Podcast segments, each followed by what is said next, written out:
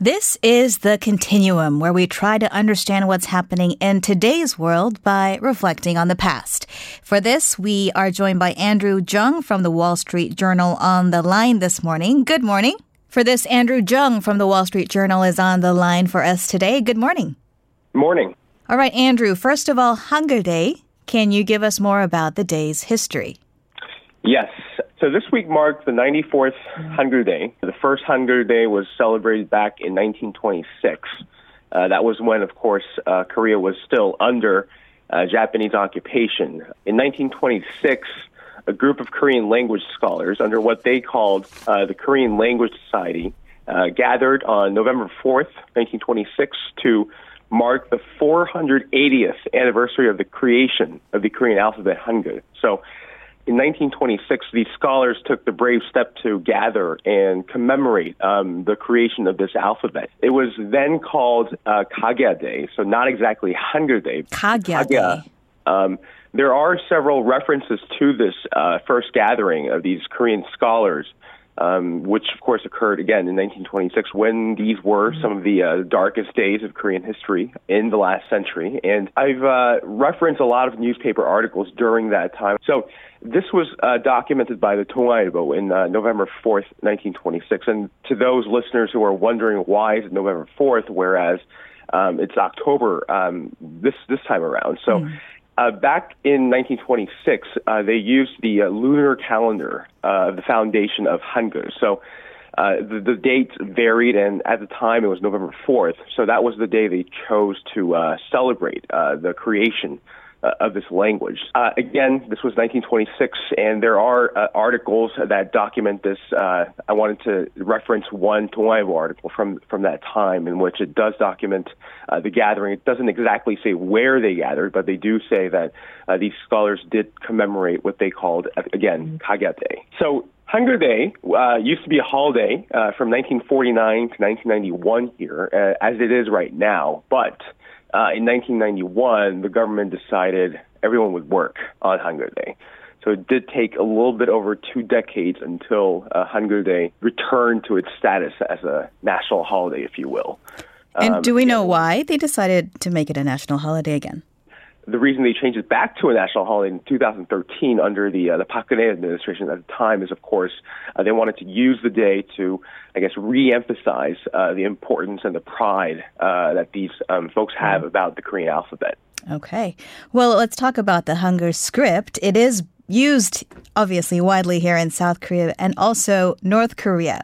Uh, how have the two sides been using it? Is it similar? Is it different? Hannah, how so? Right. Um, I hope a lot of the listeners have already noticed, but Hangul is used in both North and South Korea. But it's really, I guess, peculiar and it's different um, in its usage, uh, the spelling, the diction, uh, sometimes even grammar uh, to some extent in the two Koreas. And this difference, I guess you could compare it to how the English language is used uh, throughout different countries that use the English language as a first language. I wanted to just point out a few examples of how uh, Hangul is used in both North and South Korea and how they differ. For example, the spelling of Russia. In South Korea, they spell it Russia with the three syllables spelled out. And then in North Korea, they actually spelled it the syllable that resembles more of an O, so like a ro shia. So they they spell the same word different as you know, for example, the UK and the US might spell the same word differently. Um, another example is corner kick. So in South Korea, in corner kick, of course, is the sports term referring to um, the act in soccer or more widely known as football. Uh, when a player kicks a ball in towards uh, in front of the net. In South Korea, they just call it simply corner kick. Uh, in North Korea, however, they have a literal translation of corner kick into Korean. So they call it 구석차기 or 무소리공, which are the two Korean phrases that are literal translations of the word corner kick. So these are just two simple examples, but they do have a lot of uh, quite a lot of differences.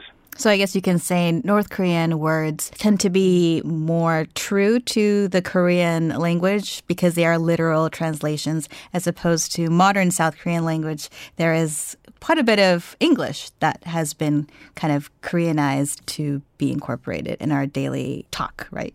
Yes, um, that is true. I remember um, uh, Thae Yong-ho, the, of course, the uh, the former North Korean diplomat and deputy ambassador to London that defected to the South in 2016. I remember him saying that he was so amazed when he got here to South Korea that about the the number and the extent to which uh, foreign languages had kind of to borrow his his way of describing it, um, invaded the Korean language here, and that he felt that the North Koreans did do a better job in that one aspect of keeping the Korean language a little bit more Korean. So. Mm. All right. Well, considering these subtle differences between North and South Korean language, let's get back to this talk of creating a joint dictionary. Where are we on this now? Right. So these attempts uh, have been going on for quite a while, and uh, I think the current administration, uh, Prime Minister Nak-yon, uh, used uh, these past efforts and used uh, this week uh, that marked the anniversary of Hangul Day as a good excuse to bring this back up. So there have been efforts to create a unified Korean language dictionary, and that is a very ambitious and very well intended endeavor.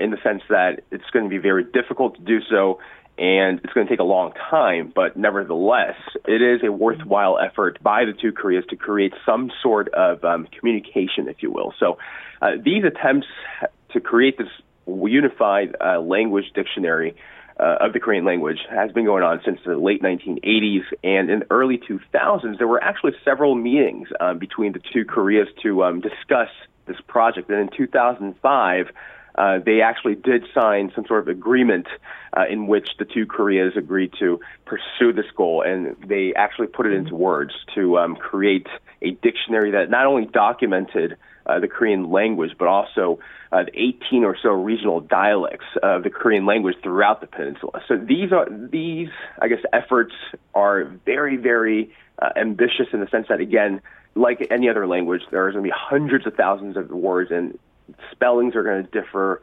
And these dialects, 18 of them are, I guess, representative of each region, but 18 dialects is a lot. So, you know, this has been a effort that is well intended, but really has not taken off the ground like a lot of other uh, inter-Korean agreements. So, what are your thoughts on this project, given the reality right now of, of nuclear disarmament? So, to um, present both sides of the picture, I think supporters of this project say this is one of the lower hanging fruits the two Koreas can make progress in. And these supporters might say, you know, why not do it? Because these are one of the easier things to do between the two Koreas, and they're less political than other issues, like, for example, nuclear weapons. Um, critics of these efforts say, there are much more higher priority agreements that the two Koreas should be working on and spending time and energy on. Again, for example, nuclear weapons. So these these critics uh, say, you know, why waste all that time and energy doing this kind of side project when you should be focusing on the main issue, which is nuclear weapons again. I personally think that this Korean language dictionary and the efforts to create something like this um, is representative of, of other Korean uh, projects mm-hmm. on a smaller scale because um, these projects are well intended again and do have some uh, meaning in the sense that they do create some sense of a dialogue and uh, some sense of trust. But, you know, in the end, these efforts always run into the same political obstacles. So, it's questionable as to how much success these um, projects have garnered over the years, and at the same time, uh, whether or not you know people on both sides of the DMZ should be pursuing this continuously. Well, language is certainly an issue that can be apolitical, I guess, um, as long as there is hmm. will on both sides to work on it. And it could help fill the gap between the two Koreas and the two contrasting uh, realities there. So we will have to keep watching to see whether there is uh, more traction on this. Andrew Jung from the Wall Street Journal, thank you so much for joining us today. Thank you.